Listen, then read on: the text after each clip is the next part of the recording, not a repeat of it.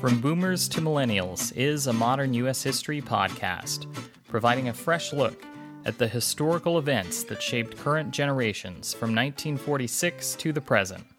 Welcome to 1949, aka Episode 4 The Curse of the Cold War. In recent episodes, we discussed President Harry Truman's role in the rise of the Cold War and his improbable comeback victory to win a second presidential term. In 1949, a succession of crises would shock Truman's presidential administration and the American public. Suddenly, the threat of international communism and the danger of potential military conflict with the USSR would loom larger than ever. Furthermore, instead of struggling to scare Congress into taking action against foreign communists, as he had done with the Truman Doctrine speech back in 47, the president would be on the defensive and his administration would stand accused of not doing enough to stop the spread of international communism. In early 1949, Truman proposed a new slate of domestic legislation that he branded as the Fair Deal, which he hoped would be his answer to his popular predecessor FDR's New Deal. Truman's allies in Congress were able to push through a Social Security expansion and a minimum wage hike.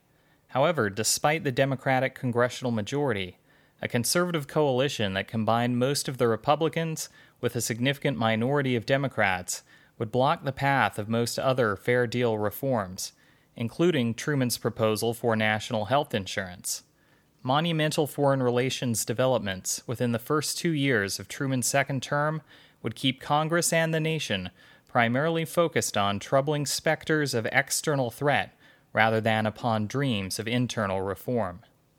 The first major geopolitical earthquake of 1949 emerged out of the Far East, where a long simmering political struggle concluded with an outcome that shocked and demoralized Americans. During the 1930s, a multi faction struggle for political control of the vast nation of China was complicated when the Empire of Japan invaded and conquered much of the region.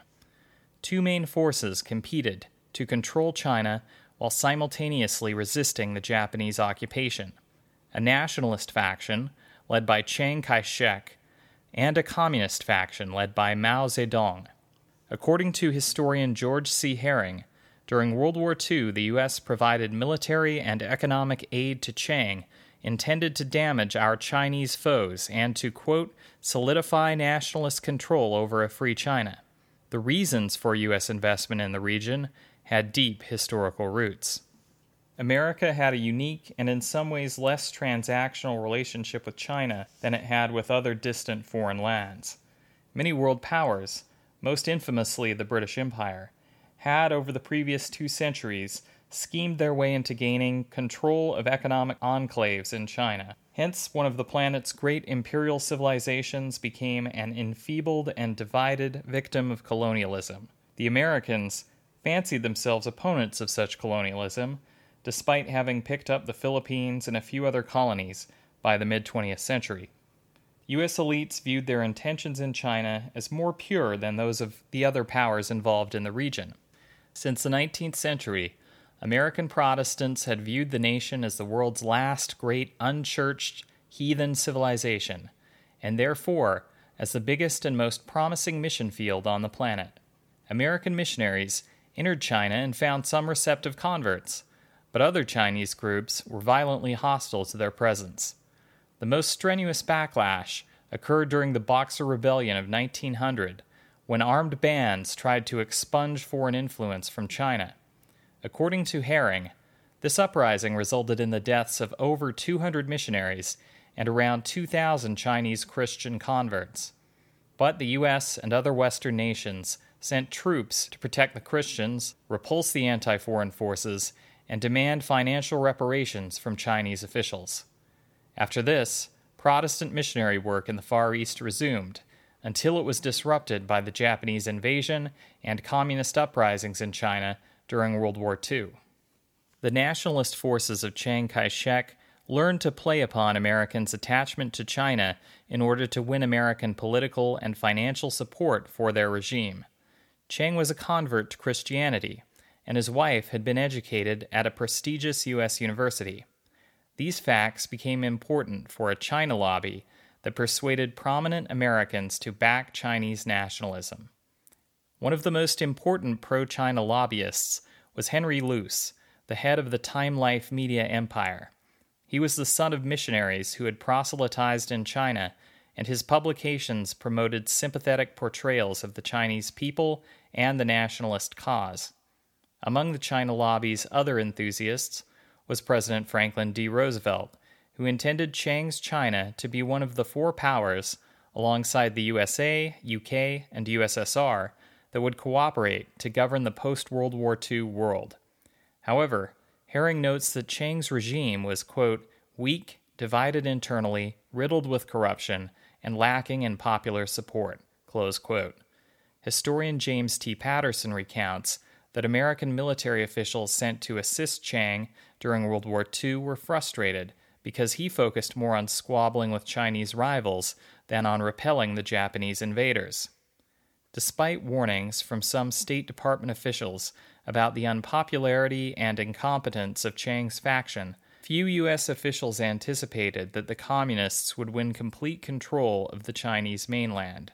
They had hoped that their friend Chiang would be running a functioning nationalist government that would comprise much, if not all, of the vastness of China. That abruptly changed in 1949, when news broke that the Civil War was over and the Communists had won. Chiang Kai shek and his nationalists had fled the Chinese mainland for the island of Taiwan. This meant that the commies now controlled both the world's largest nation by land area, the Soviet Union, and the world's largest nation by population size, China, now officially called the People's Republic of China. Back in Washington, D.C., Mao's victory was met with furious congressional denunciations of Truman administration foreign policy. Herring writes that for, quote, right wing Republicans, Chiang's most ardent supporters, the fall of China provided a political windfall that was ideal to use against the president. These conservative legislators demanded to know who exactly was responsible for losing China. This was the language they used, which displayed how the Cold War was already distorting American geopolitical thinking. In the late 1930s, the U.S. Congress, under the sway of a powerful isolationist faction, had passed neutrality acts that, according to Herring, opposed the quote, notion that the United States had the answer to world problems. close quote. Just a decade later, members of the same Congress were acting as though the U.S. somehow owned or controlled the entire non communist world and therefore, if any nation went red, the U.S. had somehow lost it, even when we never really had it. The growing tensions regarding communist gains around the world by 1949 led to a new official entrenchment of the political division through the heart of Europe. This divide began when the Anglo American forces and Soviet armies had gobbled up and occupied different portions of the defeated Nazi Empire during the Second World War. West Germany and East Germany now officially became separate countries rather than just different occupation zones, and, spoiler alert, they would remain divided for 50 years. After the Berlin crisis had brought East and West perilously close to war in 1948, the US and its Western European allies had been working toward a mutual defense pact that would create an official organization uniting the Allied anti communist forces. In 49, these efforts came to fruition, and the North Atlantic Treaty Organization, or NATO, was born. That summer, President Truman signed the treaty, making the USA a member of NATO. This meant that if there was an attack against any one of the other NATO member countries, the U.S. was now obligated by treaty to defend it. The Communist bloc would counter by organizing its countries into the Warsaw Pact during the early 50s as a rival alliance to NATO. The two sides then armed and entrenched against each other, preparing for the distinct possibility of a Third World War. This arms race kicked off with a bang in September 1949 as the news broke that the Soviet Union had successfully detonated its first atomic bomb. In the four years from August 1945 to August 1949, its nuclear monopoly had given the United States a confident swagger in its conduct of foreign affairs. Now, its greatest geopolitical foe had acquired the Americans' most feared weapon. President Truman approved U.S. scientific research aiming to develop an even more powerful super bomb or hydrogen bomb as a countermeasure. U.S. officials and the public were alarmed to discover that the Soviets had developed nuclear weapons technology so quickly, in part because their espionage network had stolen some of America's atomic secrets. Now, Americans wondered whether communist spies would continue to be a serious threat to the USA's national security. We will now step a bit outside the confines of the year 1949 in order to tell the story of the so called Red Scare during the early Cold War. Over the late 1940s and early 1950s, revelations about communist espionage within the US and UK governments would lead to a public outcry and a hunt for communists, or Reds, within almost every major sector of American life. However, we will save the series of baseless allegations made by an opportunistic Midwestern senator named Joseph McCarthy for a couple of episodes down the road. The Panic of 1949 is a great jumping off point for a discussion of this Red Scare, which got its start in 1947 and built momentum in the years that followed. As mentioned in Episode 2, the federal government started investigating the loyalty of its employees under the Truman administration's policies in 47, with the intention of kicking out communists and other potential subversives. This effort was followed up by a series of hearings held by the GOP led Congress in 1948, investigating allegations of communist subversion by various figures. One key individual accused of Soviet espionage had been on the joint US UK team of scientists during World War II, attempting to perfect the atomic bomb with the New Mexico based Manhattan Project. He was a German born scientist named Klaus Fuchs. His last name is spelled F U C H S, and you might want to be careful how you pronounce that if you see it in print. Fuchs was the son of a socially conscious Lutheran pastor. He studied mathematics and physics at the University of Leipzig. He also became interested in left wing ideas as a young man and joined socialist organizations amidst the politically chaotic climate of the Weimar Republic. When the Nazis rose to power, Fuchs fled Germany and became a resident of the United Kingdom. He soon found work doing scientific research at a British university, and the talented young physicist jumped at the chance to assist in the development of the atomic bomb in partnership with the Americans. But in January 1950, UK officials arrested him for passing atomic secrets to the Soviets during his time in New Mexico during the 40s. According to historian James T. Patterson, Fuchs was convicted and sentenced to prison, but he was paroled after nine years and, quote, lived many years thereafter as an honored citizen in East Germany. Close quote. How had someone with red sympathies been allowed into a secret U.S. government weapons program? One has to remember that the Soviet Union was our ally at the time, during World War II, so pro Soviet sentiments weren't as troubling as they would be later. Many talented scientists from this era were immigrants or were educated abroad, and many had left wing political leanings. Had we excluded all the brilliant scientists who had flirted with ideas outside of the US mainstream, we might have lost the race to develop the atomic bomb before the Nazis did. With hindsight, we know that security measures should have been better, but the main Allied priority in the middle of World War II was keeping secrets safe from the Axis powers, not from a potential communist threat. Julius Rosenberg was distantly tied to Fuchs via the Soviet atomic spy network.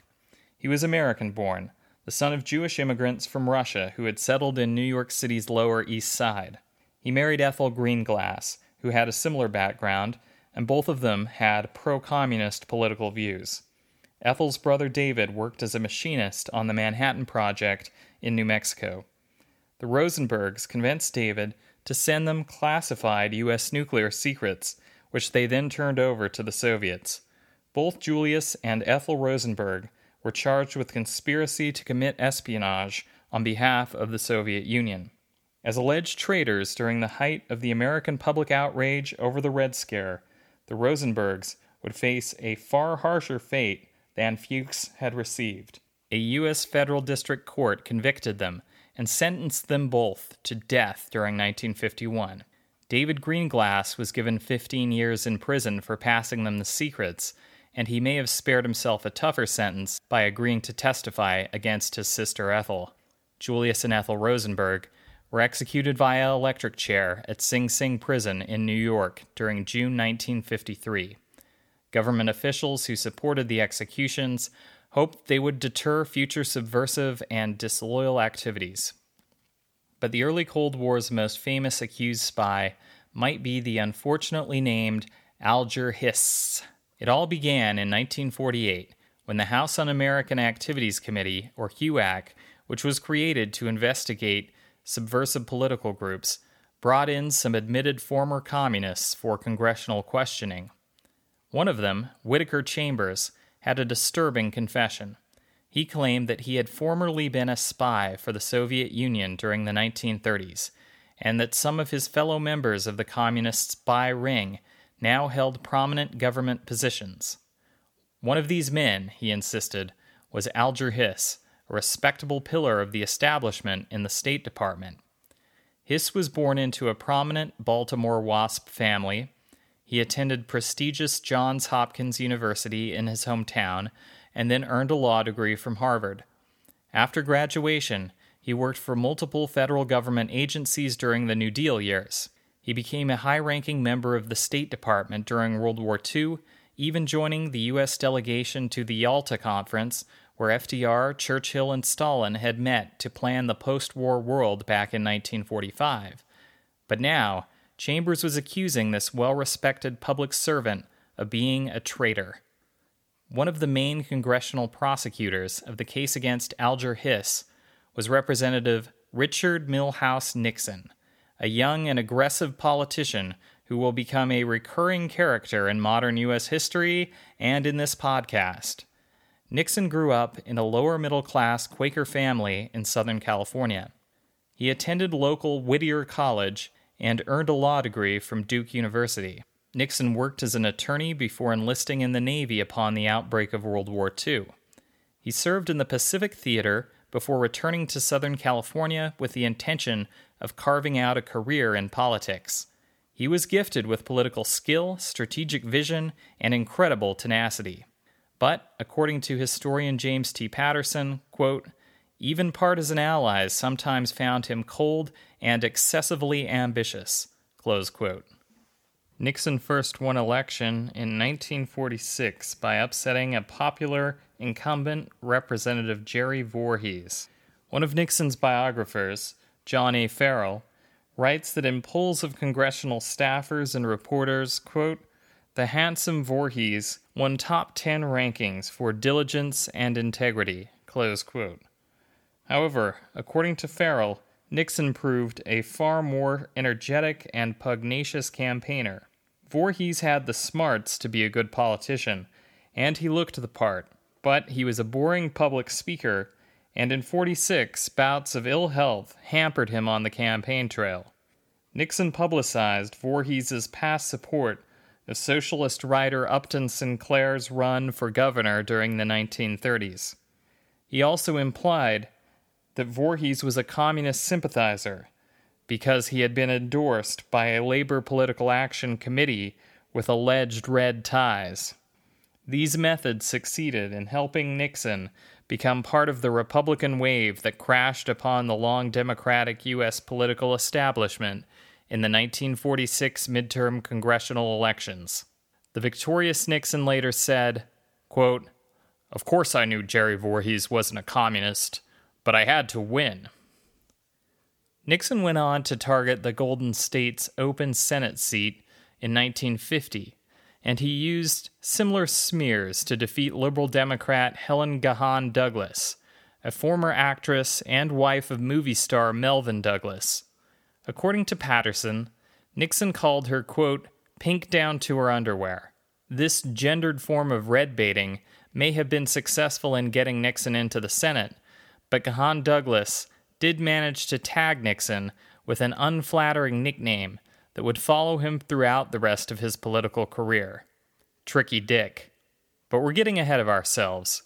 Nixon first made a national splash in the House of Representatives as a member of the famed House Un American Activities Committee. When the committee began its investigation of communist espionage, Chambers wasn't as smooth as Hiss in his public testimony. He was disheveled and sometimes emotionally manic. However, his personal narrative was compelling to many Republican members of Congress. Chambers told of being saved from an amoral life spent in service to atheistic communism by his conversion to Christianity. Representative Nixon, who always felt disrespected because of his humble background, intensely resented the snobbish Eastern elites and doggedly sided with Chambers and against Hiss during the hearings. Hiss indignantly parried Nixon's accusatory inquiries and confidently stated that there was no substance to Chambers' allegations. According to Patterson, Hiss even threatened to sue Chambers, claiming that his good name had falsely been slandered. However, Chambers then produced secret State Department documents from Hiss that had been provided to him when they had both been part of the spy ring. This evidence made Hiss's denials seem less plausible. Alger Hiss was convicted of perjury in early 1950 and sentenced to five years in prison. However, there would remain a politically charged debate among historians for decades over whether he had been guilty of being a spy or whether he was an innocent victim of conservatives' red baiting witch hunt.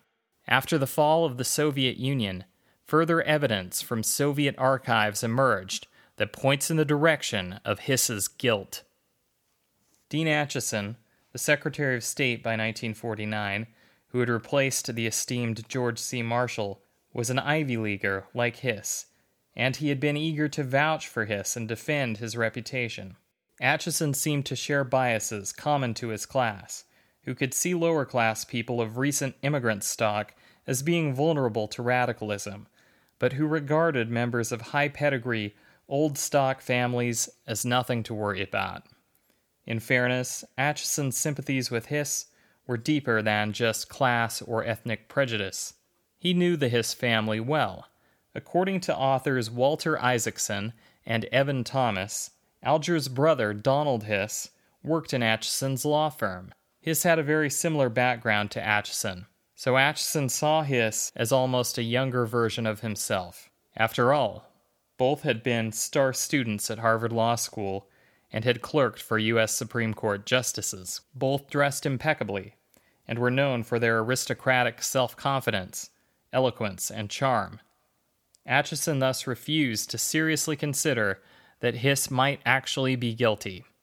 Unfortunately for Acheson, assumptions based upon personal connections or social class about who is susceptible to being a spy could be inaccurate and dangerous, as the British government would soon learn.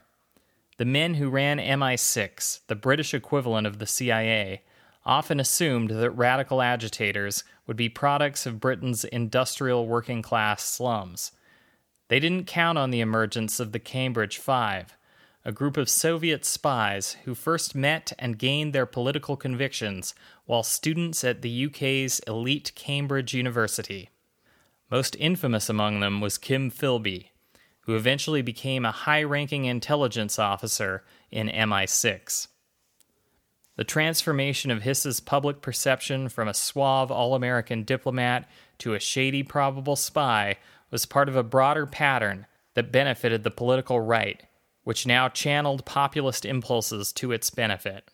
Blue blood graduates of Ivy League universities had long been beneficiaries of an old boy network that gave them a better chance of breaking into the key institutions of American society, ranging from Wall Street to government jobs in Washington, D.C. For example, a great many top officials in the recently established CIA, such as Yale graduate James Angleton, had come from upper crust backgrounds. But some conservative Republicans from the Midwest and Far West, such as Richard Nixon and Joe McCarthy, were now portraying silver spoon backgrounds as evidence of pampered softness and even quote unquote effeminacy.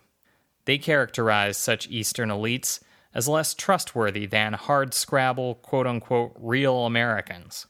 Objectively, discriminating either for or against someone based upon their educational background, social class, or geographic origin seems both morally problematic and strategically misguided. Nevertheless, regional rivalries and class resentments did play a role in the debates of this era. On the one hand, Nixon, McCarthy, and others suspicious of people with fancy educational credentials can be seen as promoters of a foolish anti intellectualism. People with privileged backgrounds may have gained expertise that would make them effective public servants. Why keep talented, well trained people out of government just because they came from an advantageous background? On the other hand, the bias of some early architects of the Cold War, such as Acheson and his fellow wise men, toward those with elite backgrounds caused major blind spots and strategic blunders, such as Acheson's denial about Hiss's probable guilt and the Anglo American intelligence community's betrayal by Kim Philby. The aristocratic Philby's pro communist treachery damaged both Great Britain and the United States because there was a close relationship and considerable intelligence sharing between the CIA and MI6. The CIA's James Angleton became friends with Kim Philby, who would take him out for lengthy, boozy lunch conversations when Philby was stationed in Washington, D.C. According to Ben Macintyre's book A Spy Among Friends, Philby would act like Angleton's most charming and witty pal, making sure the alcoholic cocktails kept coming, all the while subtly probing for bits of confidential information that he would then report back to his Soviet handlers. Philby used his high government position and methods of false camaraderie to pry secrets out of many prominent contacts around the world partly due to an unwarranted trust in Philby due to his upper crust pedigree and elite education, the British missed this secret communist in an intelligence agency tasked with stopping communists. Philby was finally brought under suspicion by the mid 1950s. The agency exonerated him of criminal wrongdoing, but maintained enough suspicion to dismiss him from MI6. Philby then moved to Lebanon after being hired by a prominent British newspaper as a Middle East correspondent. New evidence against him came to light in the early 60s, but Philby was tipped off, and he escaped arrest by defecting to the Soviet Union. Like many such defectors, Philby soon found that he liked the idea of communism better than the experience of actually living under that system. Despite his deep disillusionment and decades of heavy drinking, Philby somehow lived on until 1988, dying in Moscow of a heart attack, just in time to miss the fall of the Soviet system that he had betrayed his country for and devoted his professional life to. One more early Cold War spy merits our attention. Elizabeth Bentley showed that international espionage wasn't just a man's world. She had a background that in some ways resembled that of Alger Hiss. She came from a prosperous Northeastern WASP family and attended a quality private liberal arts college. However, Bentley would have little interest in maintaining the genteel and respectable image that Hiss projected. As a graduate student during the 30s, she studied abroad in Italy and joined a student group promoting Italian leader Benito Mussolini's fascist movement. However, according to biographer Kathryn Olmsted, Bentley soon ran into academic difficulties and she was on the verge of being kicked out of her program. She broke off the love affair she was having with a professor, abandoned her studies in Italy, and returned to the USA. Bentley moved to New York City, where she became lonely and depressed until she fell in with another fringe ideology. She joined the Communist Party and eventually became a trusted party operative. She was enlisted as a paid asset of the Communist spy network and also became the girlfriend of a high ranking Soviet spy master named Jacob Golos. However, Golos died in the mid 40s, and a grieving and anxious Bentley became convinced, probably erroneously, that the FBI was on to her and that she was in danger of having her Soviet spy status discovered. In a bold move beginning another dramatic shift in her affiliations, Bentley walked right into an FBI office and confessed everything. She offered to identify and provide information about her various communist contacts. Bentley testified before HUAC and named names of Soviet spies and Communist Party members. This audacious maneuver did save her from serious criminal consequences, although it left her nervously looking over her shoulder, fearing retribution at the hands of the feared Russian KGB. Bentley later made a living on the lecture circuit, explaining her latest transfer of allegiances. Bentley converted to Catholicism and rebranded herself as a tragic victim of communist propaganda who had repented, like Whittaker Chambers. She cooperated with a writer to produce a biography that took advantage of the gender expectations of the era. She was portrayed as a passive, innocent female victim of communism. For a time, Bentley taught political science at a Catholic college in Louisiana, but it closed and she eventually drifted from job to job. She struggled with alcoholism and sometimes abusive relationships with men before her death at age 55. Olmsted writes that Bentley was no passive victim. Quote, she was a strong woman who defied limits, laws, and traditions. She made her own decisions, and she paid the price for them. The exposure of these spies who had betrayed U.S. national security based upon their secret allegiance to communism naturally caused widespread alarm among the American public. President Truman responded to the public outcry by prosecuting and convicting the leaders of the American Communist Party as being part of a conspiracy with the intent to overthrow the U.S. government. Because some Soviet spies had worked within the U.S. government, the Truman administration's decision to begin internal loyalty investigations was also understandably necessary to protect national security. However, it's also important to acknowledge that the Red Scare kicked off by these revelations caught up and kicked out several government employees who weren't guilty of genuine disloyalty. People were fired from their government jobs simply because they once belonged to left wing organizations on a list. According to Patterson, sometimes the accused were not informed by federal investigators who exactly their anonymous accusers were. All of this was uncomfortably reminiscent of common practices in communist countries, where informants often denounce people as traitors to secret police. Of course, the United States provided far more legal due process to the accused than Eastern Bloc governments did, but the FBI's activities still sometimes trampled on individual rights in the name of national security. Patterson suggests that, quote, by mid 1952, Truman administration loyalty boards had investigated many thousands of employees, of whom 1,200 were dismissed and another 6,000 resigned, rather than undergo the indignities and potential publicity of the whole process.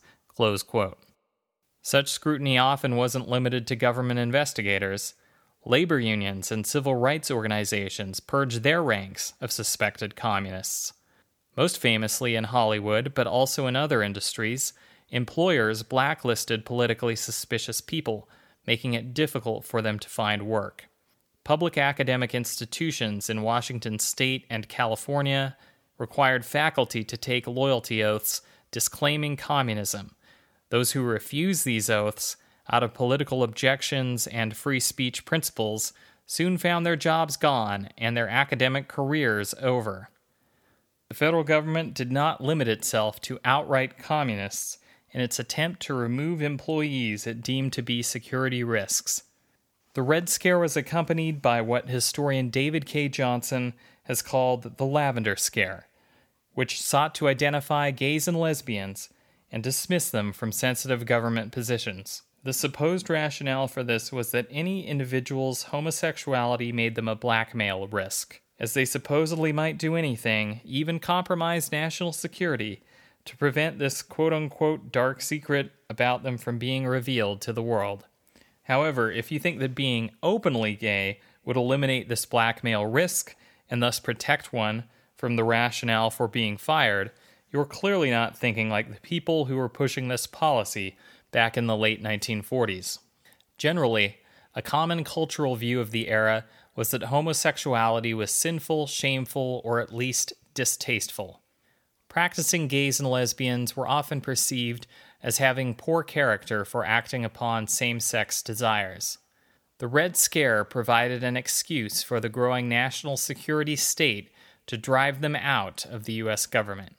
This occurred against the backdrop of the 1948 publication of a controversial study of human male sexuality by a biologist at Indiana University named Alfred Kinsey. His book became a surprise bestseller. Kinsey's book about sex outsold his previous book about entomology. Who could have guessed? Many people were shocked by the wide range of sexual activities that it reported to be relatively common among Americans, many of which occurred outside the bounds of heterosexual marital relationships that were supposed to be the norm in the allegedly clean cut and pious USA. Kinsey's findings included survey data indicating that many American men reported having at least one homosexual experience. James T. Patterson documents that, quote, many writers disputed Kinsey's statistics, contending that they were based on interviews with people, including large numbers of prisoners, who may have spun elaborate tales about non existent sexual exploits. Regardless of the accuracy of Kinsey's data, he brought attention to existing behaviors that were rarely discussed at the time. While today's socially liberal person is generally tolerant of sexual relations between consenting adults, many mid 20th century Americans had a very different attitude regarding the Kinsey Report. They were often troubled by the alleged prevalence of quote unquote unorthodox sexual acts and orientations. In a sense, there was a parallel between the growing paranoia about communism and the paranoia about homosexuality. In both cases, many Americans found it unnerving that someone who seemed perfectly quote unquote normal could secretly be part of a circle practicing quote unquote abnormal activities, either by violating mainstream Christian morality with their sexual behavior or by betraying the American state with acts designed to further the cause of an allegedly sinister ideology. The excesses of the red and lavender scares reflect the growing paranoia in the United States about enemies within. In 1949, Republicans tried to exploit this national mood by accusing the very Democratic administration that launched the Cold War crusade against communism of not doing enough to stop its spread. In some ways, the Truman administration was a victim of its own success. In 1947, it had tried to scare the hell out of the American people regarding the communist threat, helping to create an anti communist frenzy, a monster that it was now losing control of. Secretary of State Dean Acheson had approved the language of the Truman Doctrine. However, according to Isaacson and Thomas, he knew it was unrealistic for the U.S. government to literally enforce the doctrine that it would support every democratic government in the world threatened by outside pressures or armed minorities.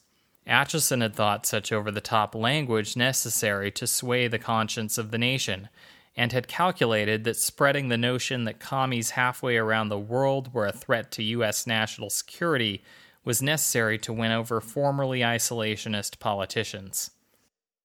Now, to the indignation of the famously egotistical Acheson, he, an original Cold Warrior, was being accused by conservative politicians of being soft on communism, or even of being some kind of pinko Soviet sympathizer, because he had defended Hiss, which he later admitted had been a mistake, and he had failed to prevent us from losing China. For example, Herring notes that congressional critics such as Nixon charged that left leaning diplomats in Acheson's State Department, quote, had undermined support for Chiang, thus ensuring an eventual enemy triumph, close quote. According to Isaacson and Thomas, some in the China lobby wanted the U.S. military to assist Chiang in an invasion of the Chinese mainland. Future engagements in Korea and Vietnam would demonstrate to Americans that a land war in Asia was no picnic. Yet Acheson's most zealous detractors in light of our total victory in World War II, assumed that the U.S. State Department could have easily stopped Mao before, and that the U.S. Army could expeditiously save China from communism in 1949. Isaacson and Thomas recount that a friend told an embattled and exasperated Acheson that by assuming that basic facts would appease his inquisitors on the China matter, he was, quote, persisting against overwhelming evidence to the contrary, in the belief that the human mind can be moved by facts and reason. Acheson offered to resign, fearing he'd become a political liability for President Truman. The president insisted that he remain on as Secretary of State, noting that only the most right wing faction in Congress took insinuations of Acheson's personal disloyalty seriously. However, the Truman administration now faced constant suspicion and scrutiny that threatened to push its officials toward hawkish and risky foreign policies in order to protect themselves from domestic political criticism. The Cold War and the Red Scare agitated the American people into a national state of fear and paranoia that was beginning to eclipse the spirit of optimism that had accompanied the prosperous years following the USA's victory in World War II. Americans had hoped for a post war world that lived up to the promises of the four freedoms championed by FDR freedom of speech, freedom of worship, freedom from want, freedom from fear. But now, many feared that their freedoms were being threatened, in some cases by the machinations of a global communist conspiracy in other cases by an increasingly aggressive government and corporate targeting of people based upon political suspicions. Some feared that their neighbors might be communists, betraying their nation, while others feared that their neighbor might ruin their lives by falsely accusing them of being communists. Some folks were probably worried about both of these things at the same time. To top it all off, the Soviet communists now had the capacity to build atomic bombs, raising the prospect of an arms race of nuclear weapons that could, if both sides developed large stockpiles and then used them against each other, bring an end to the civilized world. This pervasive anxiety that was gripping post war America truly was the curse of the Cold War. The one consolation thus far was that the US government had at least avoided direct military conflict with international communism. But unfortunately, this was about to change in the year 1950.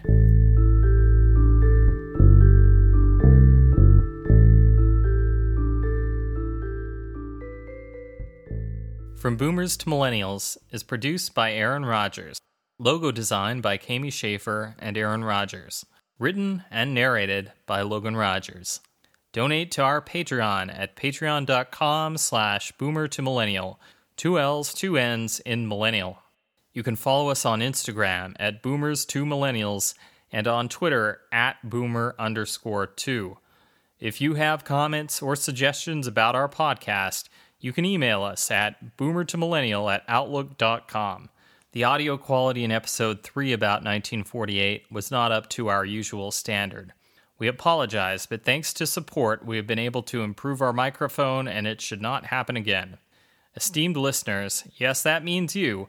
Please do us a favor and tell a friend or family member about this podcast if you enjoy our historical storytelling. Please join us next time as we begin to describe why the 1950s were a far more turbulent decade than most people realize.